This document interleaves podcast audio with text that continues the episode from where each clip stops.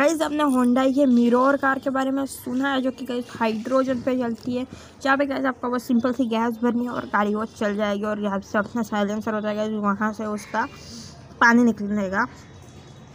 और गाइज़ वो इंडिया में अभी तक पहली कार है, जो कि नितिन गडकरी जी ने उसमें ट्रैवल भी किया है, उनको प्रमोट भी किया है और वो टोयोटा मिरोर टोयोटा कंपनी की गई एक कार है। आई होप आप लोगों को ब्रॉडकास्ट पसंद आया होगा।